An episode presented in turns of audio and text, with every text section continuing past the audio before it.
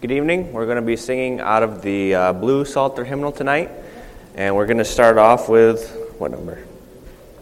What number? We're going to start with number three. We're going to sing one, two, and four of number three.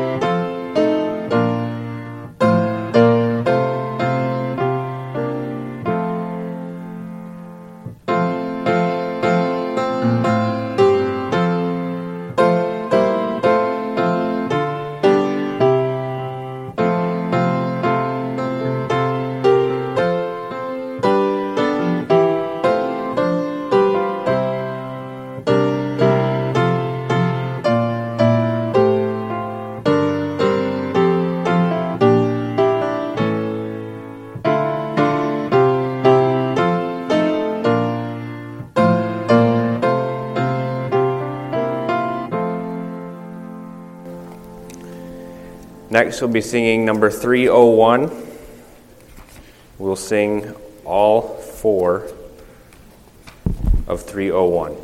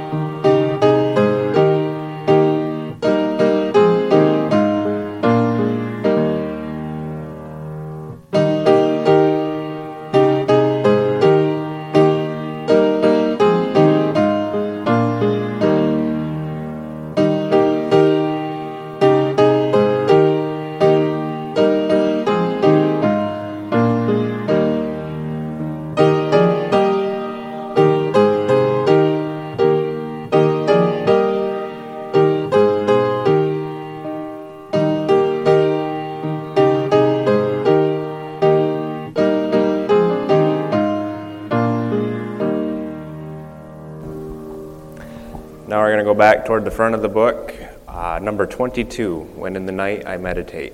We'll sing all five of number twenty-two.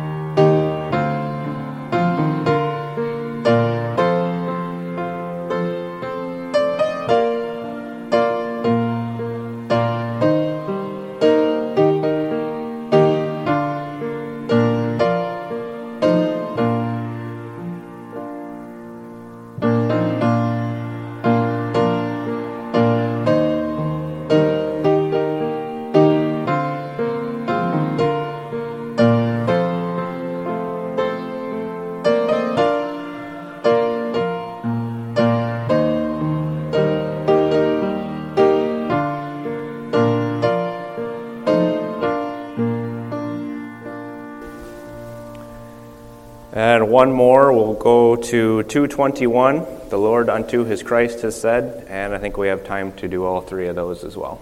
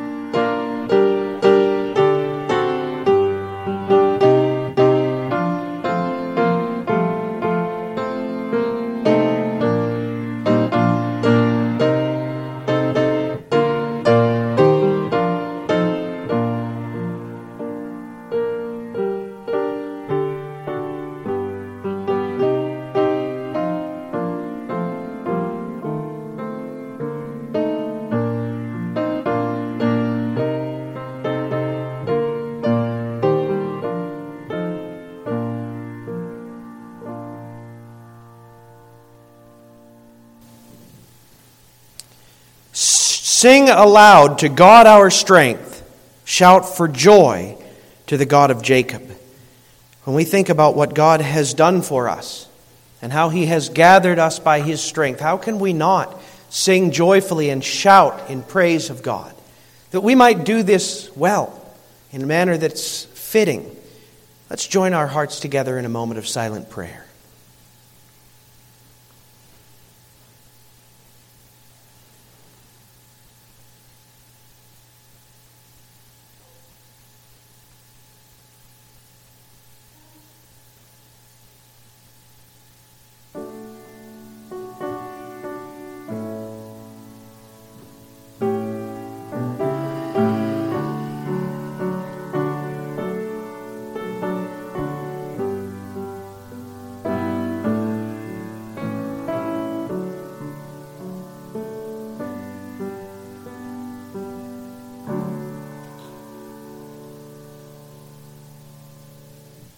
Father, there is so much that could distract us, could turn our hearts and our minds away, but you are worthy our full attention and our heartfelt praise.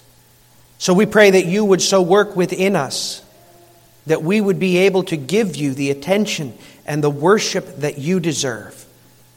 And that when you send us from this place, we might go with a song of praise on our lips and a confession of your goodness.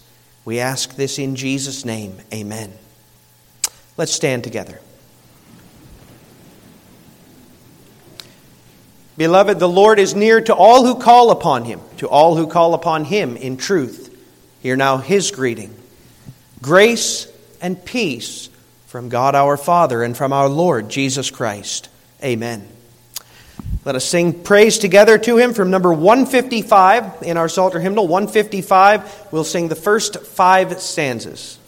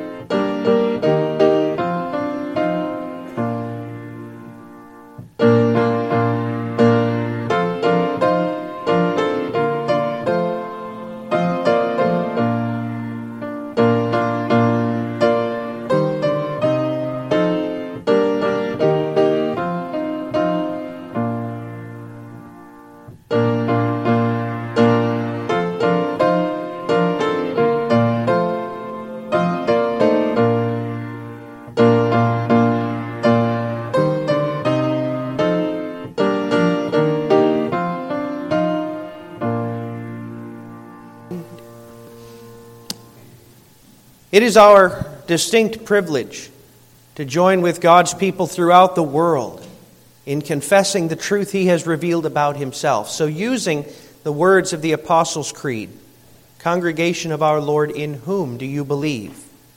I believe in God the Father Almighty, maker of heaven and earth, and in Jesus Christ, his only begotten Son, our Lord, who was conceived by the Holy Spirit, born of the Virgin Mary, suffered under Pontius Pilate, was crucified, dead, and buried. He descended into hell. The third day he rose again from the dead.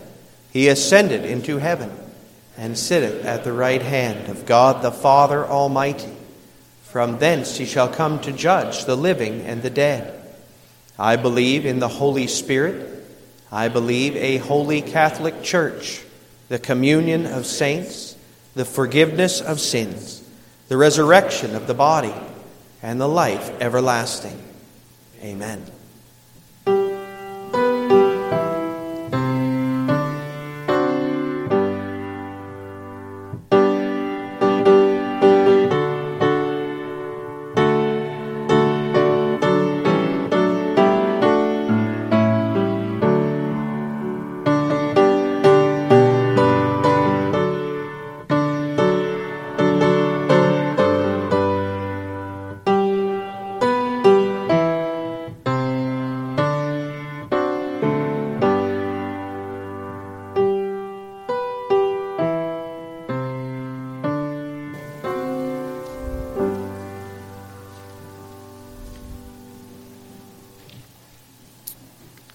Our psalm reading this evening is Psalm one nineteen, starting at verse forty-nine, continuing through verse sixty-four. In this, uh, in these two sections, we find a reminder of where our identity should be found, where our focus should be placed. The first stanza reminds us that we can often be distracted by those who hate God, those who uh, persecute His people. But in the face of that, he confesses that his hope, his trust, his confidence are found in the praises of God and in His law. That's what, what identifies him. That's what focuses him. That's what allows him to be encouraged despite the persecution and the ugliness of the world. And then the next section, he makes the confession that it's not his deeds and it's not the things of the world that take center stage for him. It is the law of God. It, are, it is the promise of God. It is the people whom God loves, with whom He's surrounded us. Folks, that's a confession we need. There is so very much that vies for our attention, that seeks to get us worked up and distracted. And some of that stuff's really important. But at the end of the day, our focus needs to be on God. Our identity needs to be found in God. Our hope needs to be drawn from the Word of God. And if it's not, that other stuff will loom so large that it will overwhelm us. But if the Lord is always in our vision, if His promises are always filling our heart, those other things will be put in proper perspective. We'll deal with them. We'll address them. We'll understand them. But in the light of God's sovereignty. And so they won't overwhelm us. They won't bring us down. Remember your word to your servant, in which you have made me hope. This is my comfort in my affliction, that your promise gives me life. The insolent utterly deride me, but I do not turn away from your law. When I think of your rules from of old, I take comfort, O Lord. Hot indignation seizes me because of the wicked who forsake your law. Your statutes have been my songs in the house of my sojourning. I remember your name in the night, O Lord, and keep your law. This blessing has fallen to me, that I have kept your precepts. The Lord is my portion. I promise to keep your words. I entreat your favor with all my heart. Be gracious to me according to your promise. When I think on the ways, on my ways, I turn my feet to your testimonies. I hasten and do not delay to keep your commandments. Though the cords of the wicked ensnare me, I do not forget your law. At midnight I rise to praise you because of your righteous rules. I am a companion of all who fear you, of those who keep your precepts. The earth, O Lord, is full of your steadfast love. Teach me your statutes. Amen. Let us take up the first of those two stanzas. We find that in selection G of Psalm one nineteen from our Trinity Psalter hymnal. one nineteen G.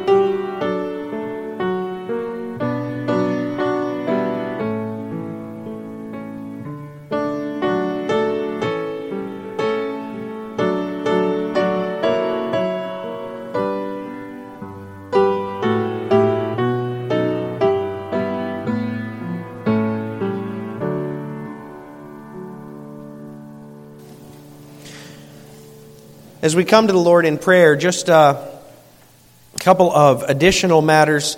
You see in your announcement bulletin, uh, prayer for the uh, church plant called Ventura Reformed in Ventura, California, and the work of uh, Reverend Colostian.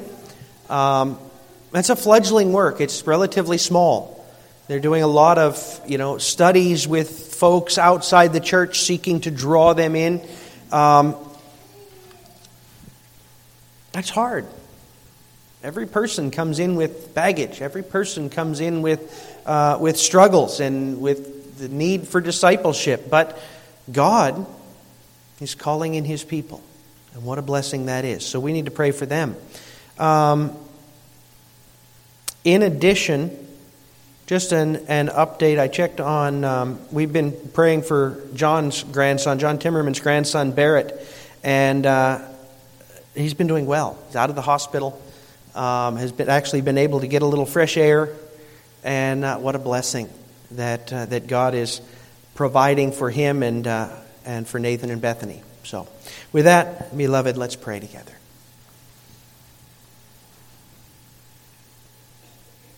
O Lord, our heavenly Father, Your mercy toward us is greater than we can tell. You know the distractions that so often threaten to fill our hearts and our minds. The work that You've given us to do that can seem all-encompassing. The disputes and disagreements that can threaten to overwhelm our view and fill our hearts.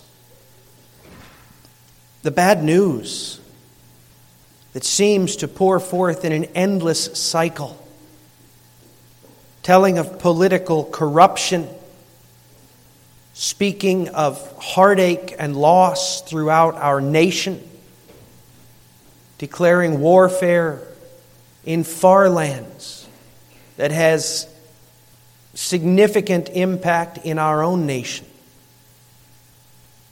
Each of these things, Lord, threatens to overwhelm us, leading us to wring our hands and wonder, how long, O Lord, will You allow this ugliness? How long, O Lord, will You allow these this suffering?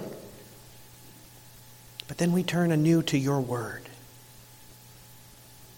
And we are reminded that You are greater than all of them together. That there is nothing that comes to pass in this world that has not been ordained by You, or that will not be used of You for the good of Your people. And Father, we rejoice to know it. You have given us comfort that is greater than this world can snatch away, encouragement that is infinitely greater than the discouragement of this world's sins and rebellions and hurts. Enable us, Father, to keep focused upon You, remembering the works that You've done in the past, especially Your works in Christ, to rescue us from our sin and from our world and from ourselves, making us to be Your beloved children, whom You have promised to never let anyone snatch away. That we might be reminded that though the world may shake and totter, though its leaders might threaten and boast, we are secure with You, and Your plan is certain to come to pass. Grant that we might be reminded through Your promises that our future is amazing. And that all of these things, all of these heartaches, all of these threats will soon fall silent and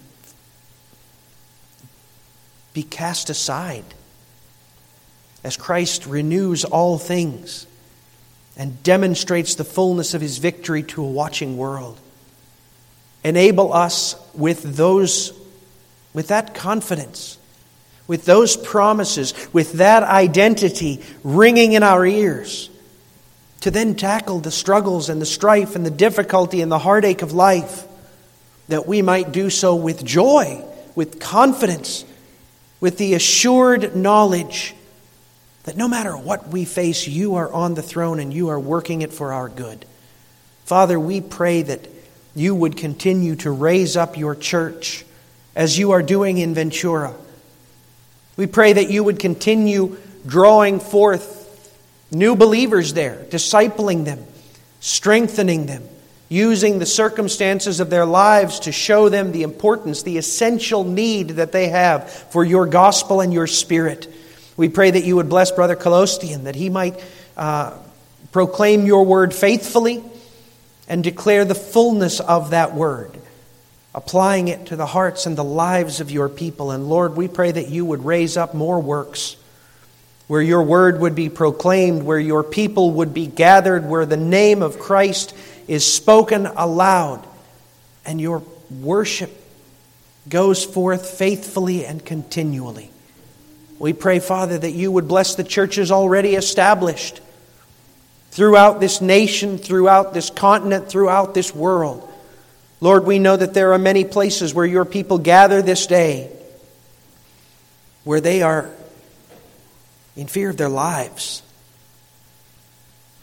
where it is a very real possibility to them that the government could intervene in their worship services and send many of them to jail, where it is a very real threat that the government might be coming for them at work or on the street or in their homes to interrogate them, to harm them, to destroy their businesses, to destroy their finances, to, to tear apart their families because they dare to name the name of Christ. Father, grant that they might stand firm and confess boldly, that they might be protected from Satan's snares and from the evil one's plans, and that through their boldly spoken word, your people, your elect might be drawn, and those who began as your enemies might turn, and through faith become your children. Lord, only you could work that. Only you could bring that about. And we know that you are the one who is able to take heartache and pain and suffering and turn it for the good of your people. We pray that you would do that in the many places of suffering in this world. We think of the war in Ukraine, where so many are displaced and where so many livelihoods have been destroyed and where there's a constant threat of warfare and, and physical death. Grant that your people might have com- confidence and security, knowing that the worst this world can do would bring them into the best man can experience in the presence of our Savior. Make them to be bold in proclaiming the truth and giving hope and encouragement to those who lack it.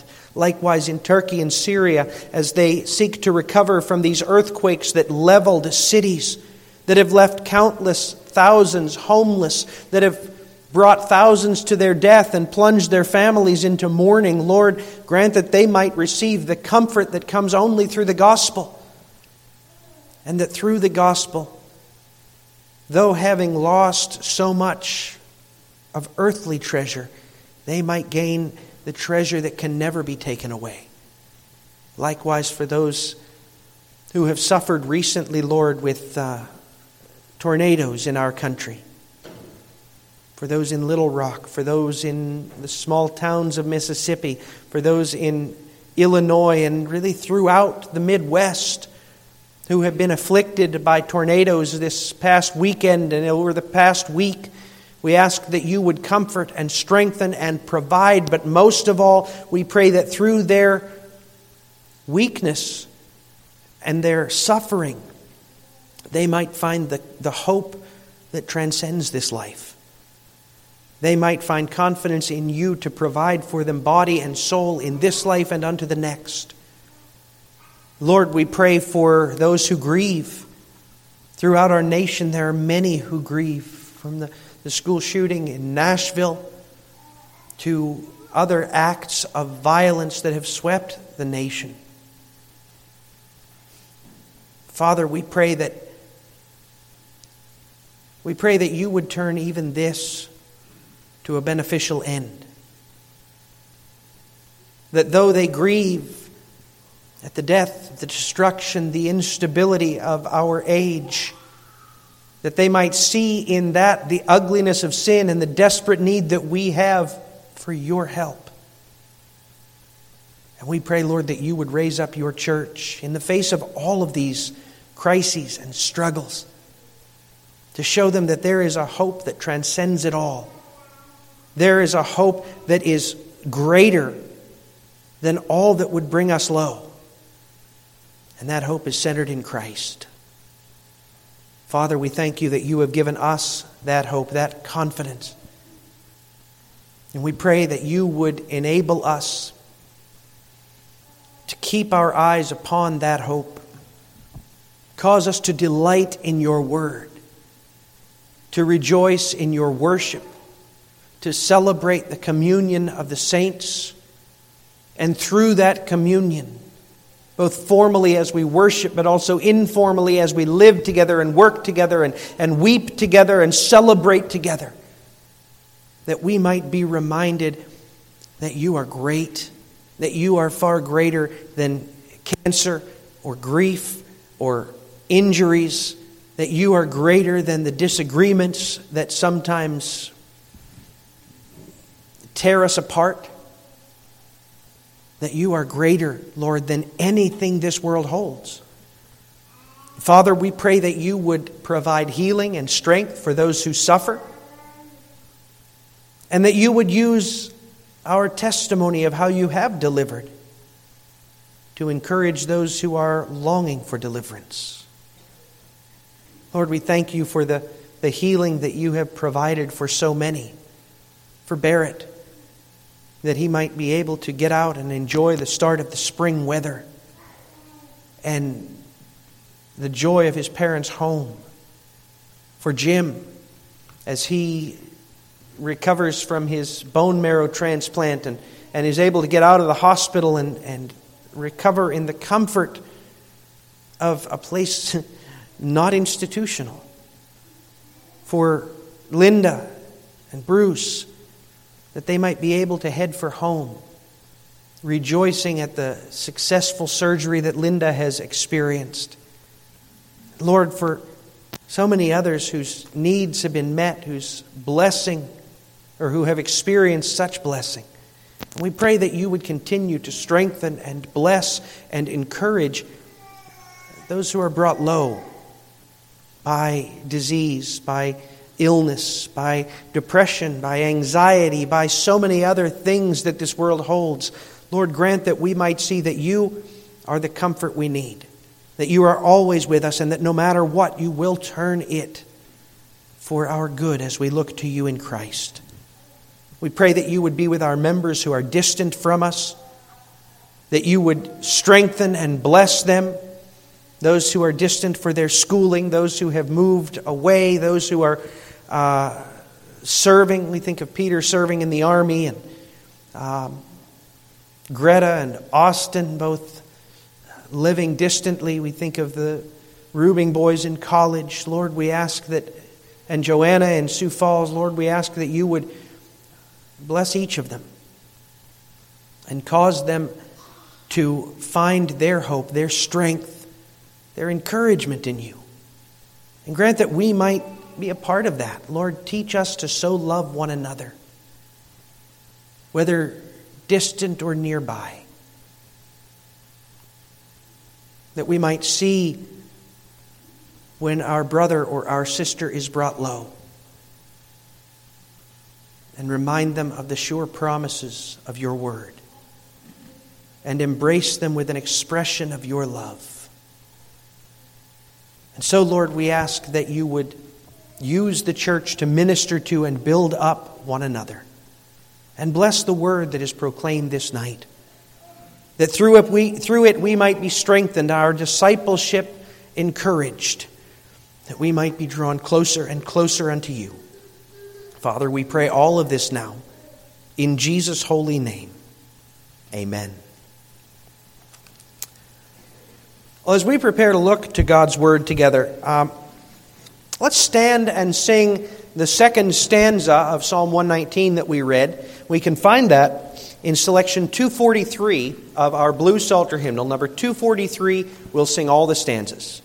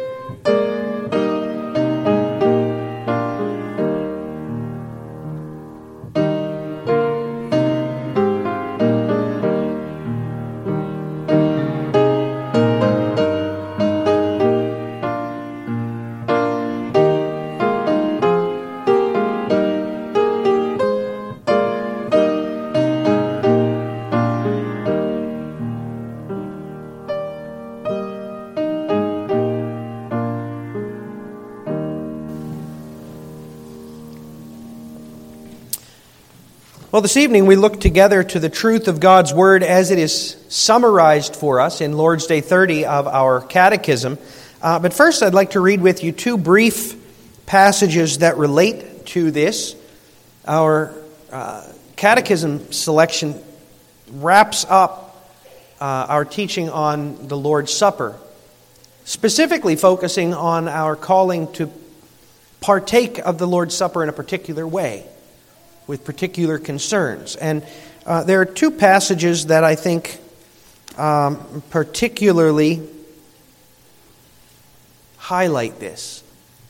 The first being from Luke six, verses twenty through twenty-six, and then we're going to look at a portion of First Corinthians eleven. Now, Luke six, Jesus is speaking to the crowd, speaking to his disciples. Beginning in verse twenty, we read, "And he lifted up his eyes on his disciples and said, 'Blessed are you who are poor, for yours is the kingdom of God. Blessed are you who are hungry now, for you shall be satisfied. Blessed are you who weep now, for you shall laugh. Blessed are you when people hate you and when they exclude you and revile you and spurn your name as evil on account of the Son of Man. Rejoice in that day and leap for joy, for behold, your reward is great in heaven. For so their fathers did to the prophets. But woe to you who are rich, for you have received your consolation. Woe to you who are full now, for you shall be hungry. Woe to you who laugh now, for you shall mourn and weep. Woe to you when all people speak well of you, for so their fathers did to the false prophets.'" Sober words.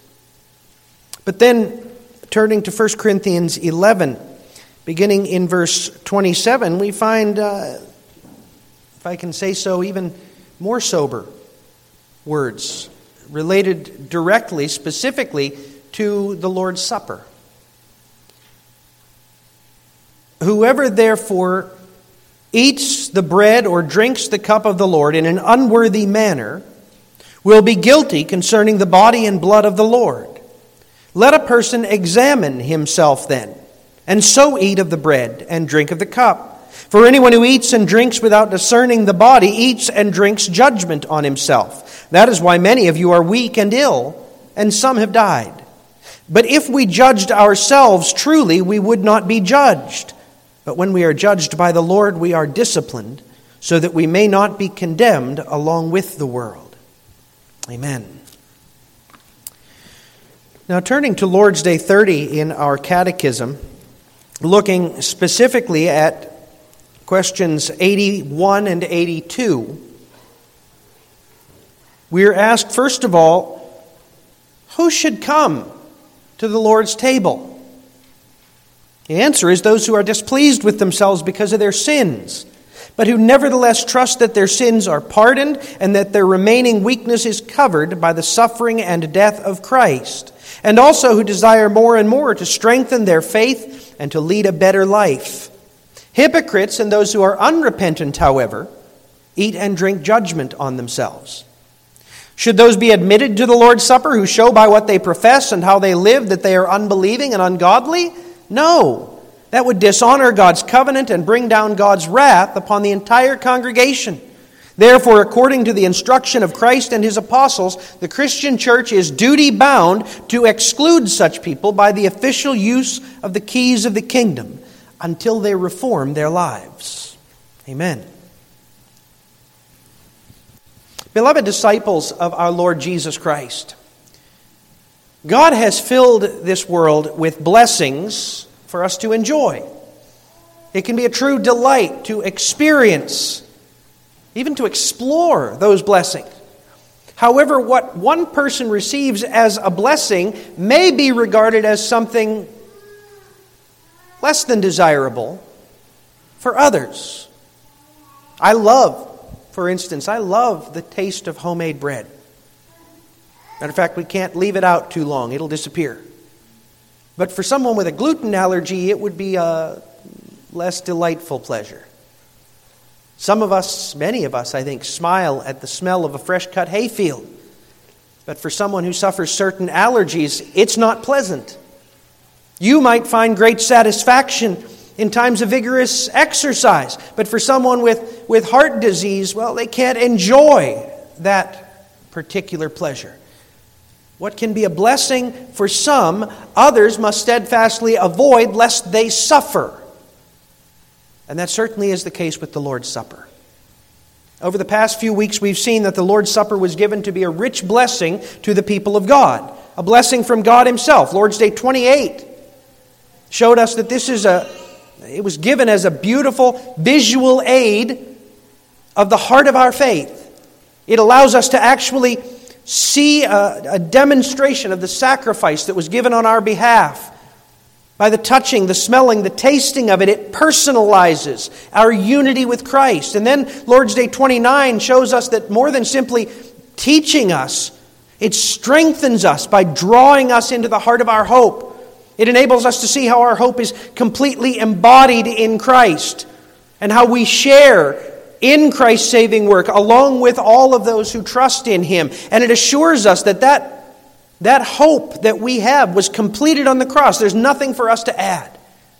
So truly, this sacrament is a source of encouragement, of, of spiritual nourishment for the people of God. But it's not for everyone.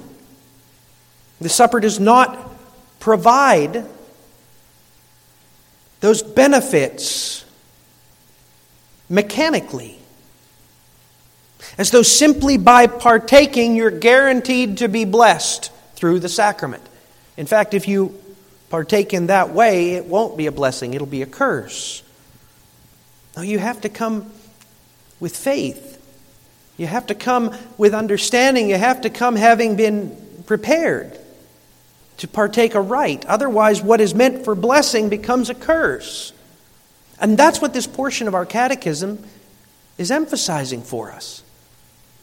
That the Lord's Supper nourishes spiritually, deeply, essentially nourishes those who crave the living bread of Christ. So that's our theme this evening. The Lord's Supper nourishes those who crave the living bread. And we see that, first of all, as we consider how the sacrament feeds those who know their hunger. Our reading from First Corinthians eleven gives us a, a clear calling to examine ourselves before partaking, which we heard this morning in our reading of the preparatory form for the Lord's Supper. But we need to understand the background to that. You know, I grew up in a church where we never talked about examining ourselves. We never heard, we never heard there was a warning that one should beware how they partake, how one partakes of the supper. Never, I don't think I ever heard First Corinthians eleven. Nor had the church in Corinth. And that was a problem. See, this church was a divided church, which is not unusual. It was divided for a number of reasons. It was divided ethnically, many of the members being Jewish in their background, others being a variety of Gentiles. And that caused division within their midst. They were divided theologically, some really being devoted to the preaching of Paul, others being really devoted to the preaching of Apollos, others, you get the idea, right? You know, they, they were divided theologically among their different favorite teachers. And they were divided socially between those of the upper stratus, those who were rich or those who were powerful, and those who weren't. And those divisions manifested themselves as they almost certainly must, especially the way they partook of the Lord's Supper. See, they didn't, they didn't have these neat little thimblefuls of wine and, and pre-cut up pieces of bread. They, uh, they partook in one of two ways. Either coming forward to the, the front and partaking, um, one at a time, or more likely, most of the ancient churches, they partook around a table. As many as could fit around the table at a time. Sometimes all of them together. But because of their divisiveness, and because of the pride bound up with that, it manifested itself in the celebration of the supper, such that some came forward quickly, feeling themselves more worthy to partake than those folks. And they weren't shy about taking a healthy portion of the bread, a pretty good swallow of the wine, so that those who came last, when they finally got there, they found very little left with which to be strengthened, to be spiritually nourished. It was a sinful behavior, a sinful divisiveness, really a perversion of the sacrament. And so Paul begs the church, don't persist in partaking divisively, but instead let each person examine himself, and so let him eat of the bread and drink of the cup. In fact, Paul says such a self-examination is absolutely necessary for the church. In Corinth, they were enduring judgment because of their divisive sin. The church was fracturing so that their hatred was, was causing their worship to be corrupted. Individuals were being stricken with physical sickness because they were partaking in this manner. Some had even died, the con- a consequence of God's wrath. The solution, Paul said, was quite simple. If we judged ourselves truly, we would not be judged. Self-examination would enable the Christians of Corinth to come to the Lord's table in the right manner, with the right attitude, focused not on their divisions, focused not on their party, but focused on Christ and on how He unites us with the Lord and with one another. But it starts with self-examination. But how? What questions must Christians ask themselves in order to approach the table aright? Well, Jesus gives us excellent guidance in the reading that we had from Luke six. Much like Psalm one, this set of Beatitudes gives us the picture of two different kinds of people. Those who are blessed on the one hand, those who are walking in the way of faith and, and in the way of Christ-likeness, and those who are not and who therefore are cursed. Now, verses twenty-three describe the blessed one, and in the process allow us to see the character that we should hope to find, that we should seek to find in ourselves. Notice that. Blessed are you who are poor, for yours is the kingdom of God. He's not talking about having not, nothing in your bank account. No, he's talking about those who recognize that they don't have what they need. Were they to approach God on the merits of what they have accomplished, they would be without hope and without help. They're poor. They need what someone else, namely Christ, can offer, because they can't do it on their own. They're poor. They're poverty-stricken. They can't do what God demands, what God requires. They need His help. Blessed are you who are hungry now. Not only are they unable to provide for themselves, but they long for what Christ can provide. They long for what they see on the Lord's table. They long for the, the spiritual food that is the broken body of Christ. They long for the spiritual drink that is His poured out blood that nourishes them unto eternal life. And He says, if you hunger that way, then you will be filled. And blessed are you who weep now. Not that sadness is inherently a blessing, but they weep over their sin. They weep over their rebellion. They weep over the remaining imperfections and rebellions within themselves. They weep because they know they were made to be holy. They were made to honor God, and they're not. And so they grieve at their sin. Blessed are you when people hate you and they exclude you and revile you and spurn your name as evil on account of the Son of Man. In other words, people look on them and they hate them, not justly. Not because, you know, I hate you because you've done evil to me. They hate them on account of the Son of Man. They look at these people and they see they're different. They don't live for the moment. They don't live for the thrill. They don't live for their own reputation or their pride or their name or their business. They live for Christ. They live for God. They live for holiness. And the world hates that because it condemns them. Not that we're aiming to condemn them, but when they see Christ in us, that afflicts their conscience and they can't stand it. They seek to drag you down to their level. These are the characteristics. These are the qualities that we should long to find in ourselves. And therefore, these are the questions we need to ask ourselves. Do I recognize myself as poor? That is, do I see that I am utterly unable to contribute to my own salvation? Am I, Am I resting in Christ and in Him alone? Do I hunger for something more? Something more than the struggle against sin. Something more than the brokenness of this world. Do I long? Do I hunger for the holiness and the goodness of God? And do I weep for the misery that my sin has caused? Do I weep for the dysfunction and the struggle that I have brought by my sin? And do people recognize Christ in me? Am I seeking to live my life in a way that they see? Or am I keeping my faith to myself, fitting in with the unbelievers and demonstrating a lack of gratitude to God? Break it down further. Sin, salvation, service. Kids, this is the questions we ask as we prepare to come to the table. Sin, do I grieve my sin? Salvation, do I trust in Christ alone, not at all in myself? Service, am I resolved to live a life that demonstrates my gratitude to Christ? Make no mistake, those are hard questions to ask because we know that we're certain to fall short. We fear that we might not like what we see, that, that asking those questions might leave us embarrassed before God, and so we're tempted to not ask. But listen, not asking the questions because we might not like what we see is like refusing to go to the dentist even though your teeth ache because you think that might be bad, what they find. Well, listen, if your teeth are already starting to hurt, they're going to find something. But the longer you wait, the worse it is. And the worse the treatment's going to be.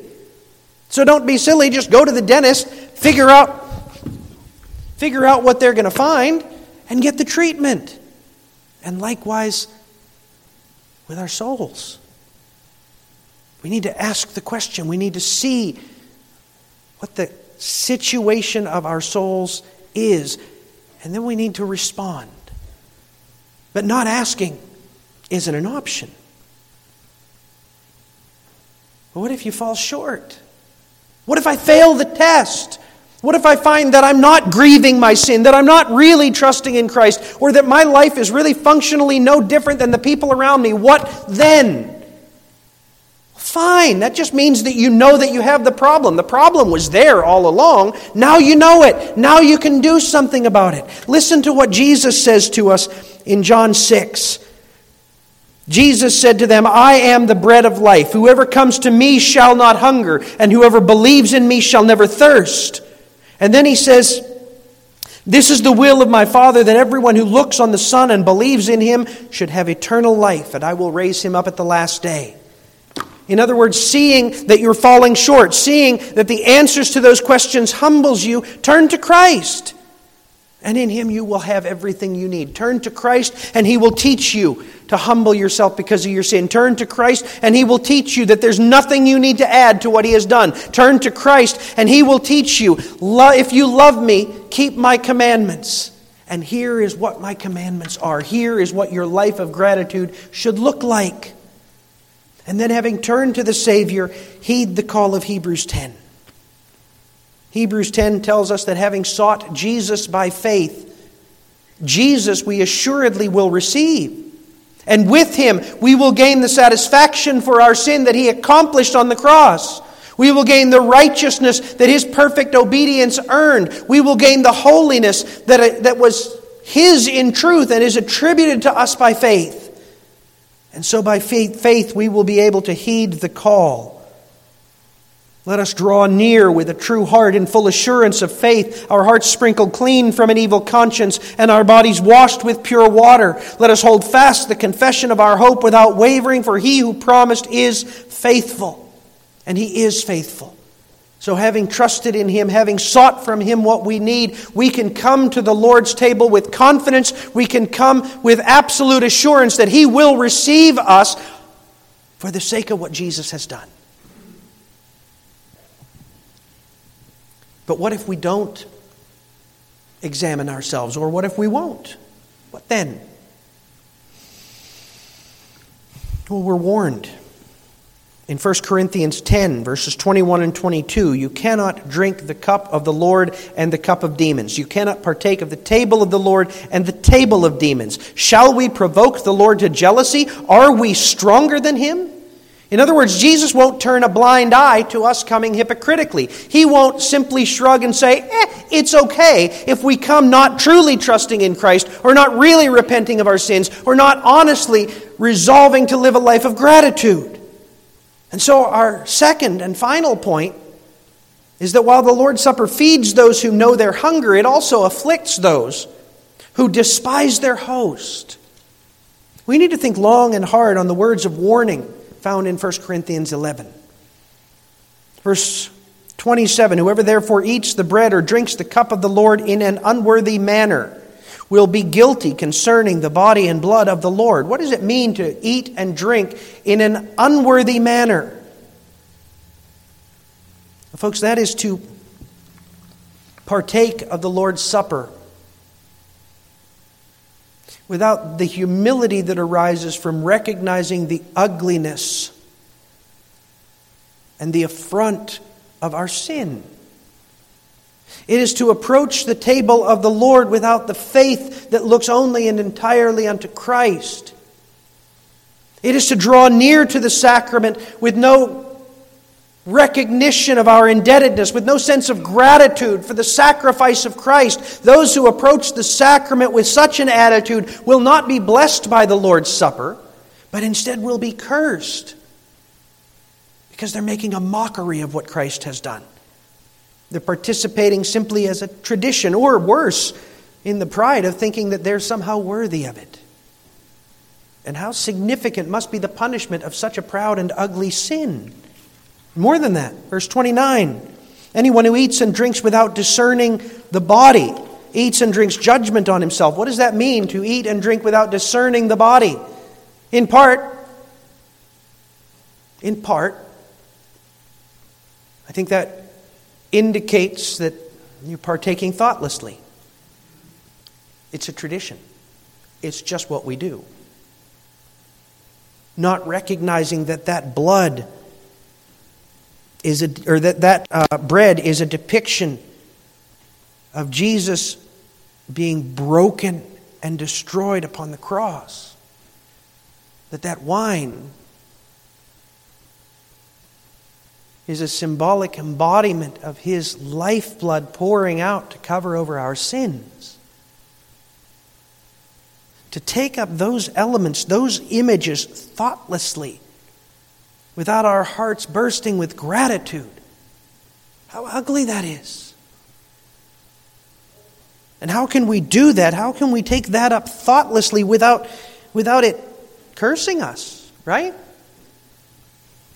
But it's more than that.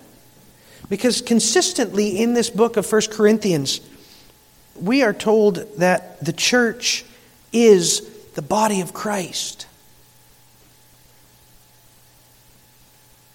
And that really is the heart of the sin that they were committing in their division in partaking wrongly of the Lord's Supper. They were coming forward and partaking without any thought to their brothers and sisters, without any unity with the body of Christ, which is the church.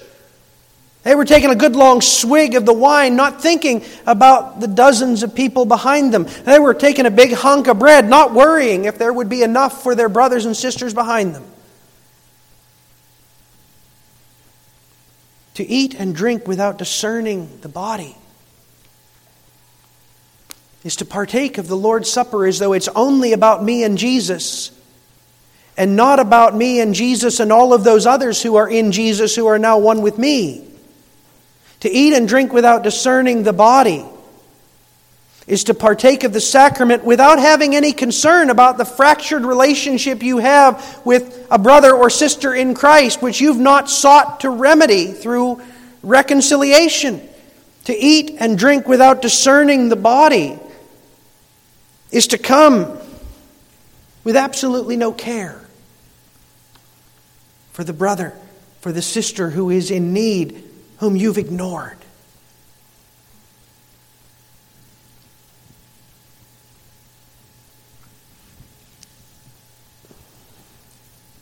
To do that is to partake unto your own judgment, Paul says. Because those folks you ignored, God loves. Those folks whom you are content to reject, Christ died for them. Those folks about whom you've spoken ill, Christ sent His Spirit to transform and renew them. To scorn the body of Christ is a grave offense, because the body of Christ is the bride of Christ. Can we speak ill of, think ill of, act untoward with regard to the bride of Christ and not suffer for it? Paul warned the church in Corinth that such behavior was dangerous. That is why many of you are weak and ill, and some have died. God struck them with physical illness because of their sin. He sent some to the grave, the death penalty, and yet even that was merely a foretaste of the greater judgment they would experience eternally because of their scorning of Christ. Now that sounds harsh, but folks, we ought to expect that. In Hebrews ten, we're warned that if we go on sinning deliberately after receiving the knowledge of the truth, there no longer remains a sacrifice of sins, but a fearful judgment or expectation of judgment and a fury of fire that will consume the adversaries. The Lord's Supper is not for those who are immature.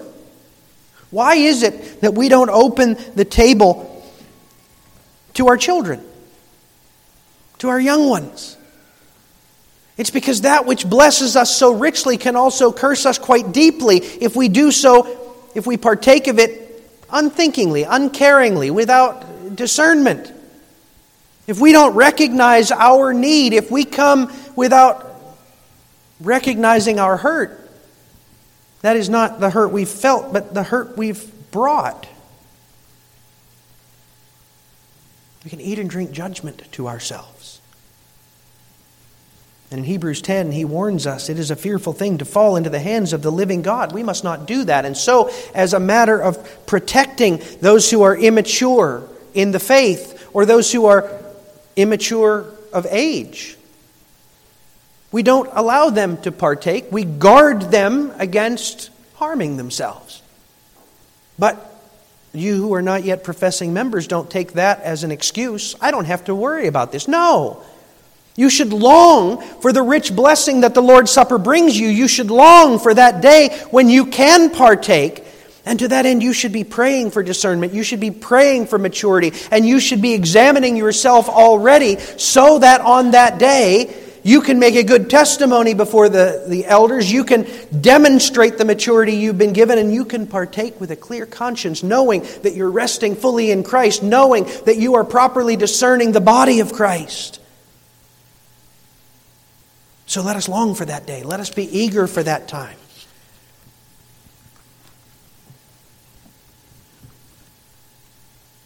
But notice what Jesus says about those who won't. Those who come lightly. Woe to you who are rich, for you have received your consolation. Again, this isn't just about a physical riches. This is those who feel satisfied in themselves. I have what I need. I don't need anything more. I'm good. I'm pretty good. I think I look at other people and, and I see how they behave. I think I'm doing all right. You've received your consolation, he says, and woe to you who are full now, for you shall be hungry. You think, I have what I need. I'm good, right? I'm satisfied with the life I have. I'm satisfied with the behavior I have. He says, you will hunger because you will miss out on the glory of the new heavens and the new earth. And woe to you who laugh now. Not that laughter is wrong. It's not, but when we, in this context, he's talking about laughing at our sin, laughing at our circumstance, laughing at the misery into which Adam has plunged us. We dare not laugh at that. We should weep at that. But if we laugh now at that, if we laugh at our sin, if we laugh at our rebellion, then we will grieve at the glory that we will miss. And woe to you when people speak well of you. What's wrong with that? Why wouldn't, why wouldn't I want them to speak well of me? Well, if, if we're talking about people at large, people of the world, if they speak well of you, they recognize you as one of them.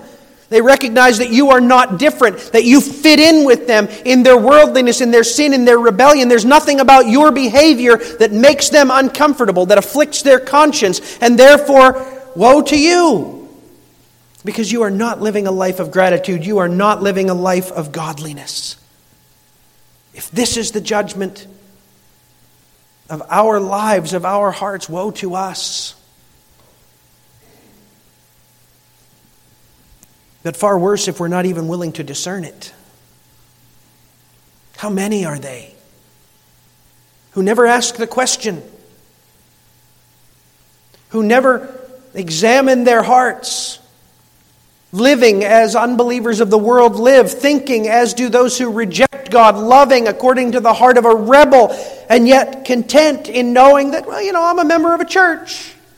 I know all the right things. I'm good to go. But they're not. And their lives are a testimony that they're not okay. And therefore, the church itself is called to restrain them from the Lord's Supper. Now, of course, the elders, they can't know the heart of a person. But they can see the hands. And if their hands testify that they are rich in their own eyes, that they are full and see no need, that they are laughing as they embrace sin, that they fit in with an unbelieving world. If that's what their hands testify, then for their own sake, for their own good, to protect them, but also for the sake of the church, the elders must restrain them through discipline. Why? Because if we don't, then we are complicit in their sin. If we don't, then we are with them scorning the supper of the Lord. And this we must not do. So we restrain them. Think of First Corinthians five. Paul wrote strong words in First Corinthians five for a good reason. There was a man there who was living in a way that even the Gentiles, even those outside the church, were going, really? Whew, okay. But the church was turning a blind eye to it. They were proud even that they were so tolerant of such a person. Does that sound familiar? The old is new again. Oh, we're so tolerant. Anyone's welcome. Love is love. Paul said, no, love of that which is wicked is hatred toward God. And you're bringing scorn of God, judgment from God upon the whole church. And so he tells them, cast him out. Not because you hate him, but because you love God. Not because you hate him, but because you long to see him turn from his sin and come back to Christ. Not because you hate him, but because you don't want to see him burn in hell because of his presumption. First Corinthians five, I am writing to you not to associate with anyone who bears the name of brother if he is guilty of sexual immorality or greed or is an idolater, reviler, drunkard, or swindler, not even to eat with such a one. For what have I to do with judging those outside? It is not... Is it not those inside the church whom you are to judge? God judges those outside. Purge the evil one from among you. We do that to honor God, show that we're not taking lightly sin, but we do it also for their well-being, that they might see that this is the significance of your sin. As long as you're embracing that rebellion, you're turning away from the Lord. It's one or the other. You can either live content at your sin, laughing at your sin, fitting in with the world, or you can grieve your sin. You can hunger for what is more. You can be poor in the eyes of the Lord and seek Christ. One or the other. But as long as you're laughing, as long as you're full, as long as you're satisfied in your sin, you may not partake of that which demonstrates you are one with Christ. But wait, the world says. Wait, so many in the church say. What about judge not, lest ye be judged? Well, Matthew seven, he's not saying don't judge at all. He's saying don't judge hypocritically. Take the log out of your own eye before you focus on your brother's speck. But having removed that log, then he says, take note of his speck and help him get it out. He doesn't say don't judge. He says don't judge hypocritically. Because not only they, but we must repent together and come before the Lord humbly. Well, what if you're the one who's been restrained? What if you're the one who has refused to see your sin? Church discipline doesn't start with two elders knocking on your door. It starts with one brother, with one sister coming to you and saying, I have real concerns with what I'm seeing in your hands, with what I'm seeing in your life. I heard what you said about so-and-so. I heard what you did. What if you're the straying lamb?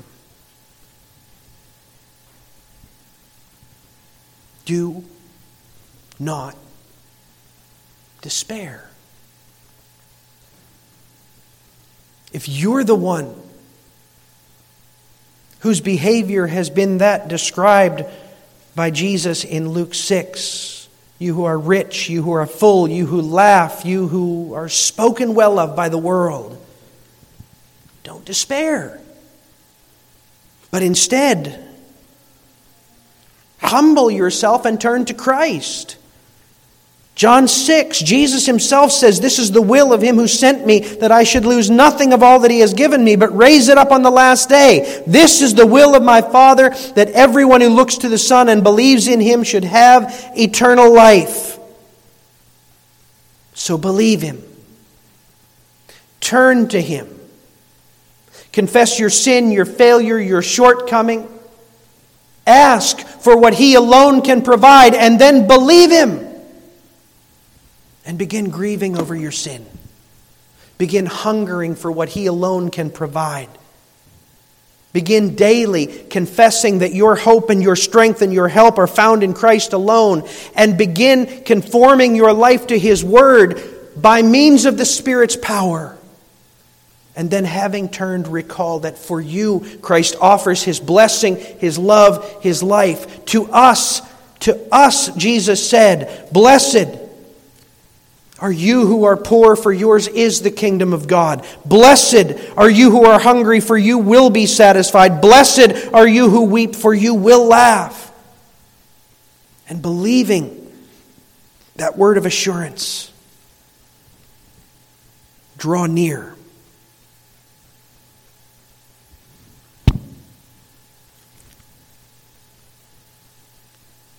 Draw near with a true heart in full assurance of faith. Your heart sprinkled clean from an evil conscience, and your body washed with pure water. And hold fast the confession of your hope without wavering, for he who promised is faithful. He's faithful.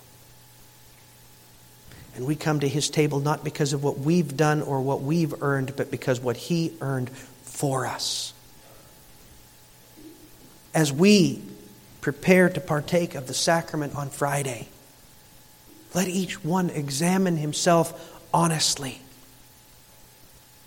And no matter what he finds or she finds, embrace Christ wholeheartedly. And having done so, let us partake eagerly, by faith, of Christ, the living bread in whom we live, both now and evermore.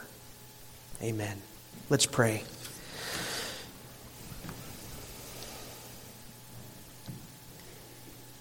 Father, we fall short. Every one of us. Every one of us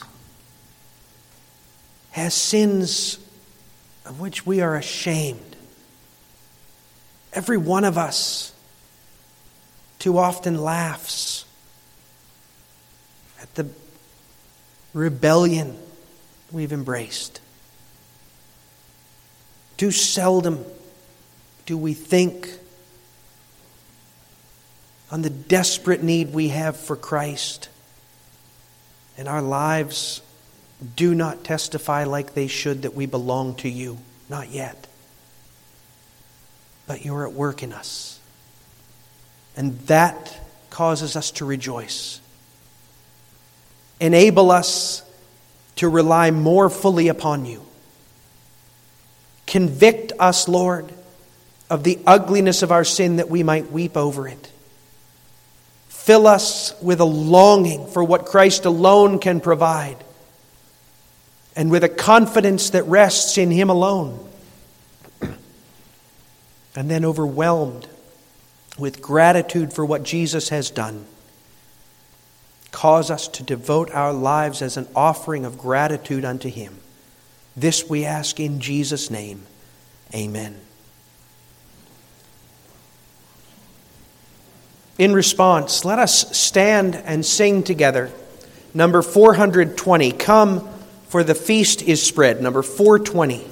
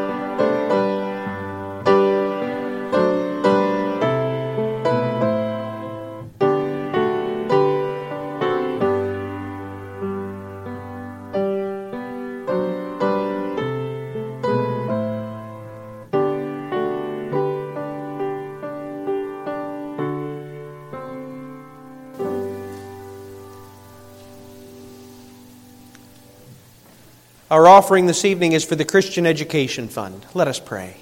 Father, we thank you and we praise you that you have given us, in the knowledge of yourself, the foundation for all knowledge. We pray that you would bless our offering this evening to promote that understanding in our children. We pray for all of our children in their education, that your word might be the bedrock on which they stand, that faith in Christ might be the key that unlocks all the rest. And we pray that you would cause this offering that we bring to bring glory and honor to you. In Jesus' name, amen. Our offering song this evening is number three seventy-eight, I Know Not Why, God's Wondrous Grace.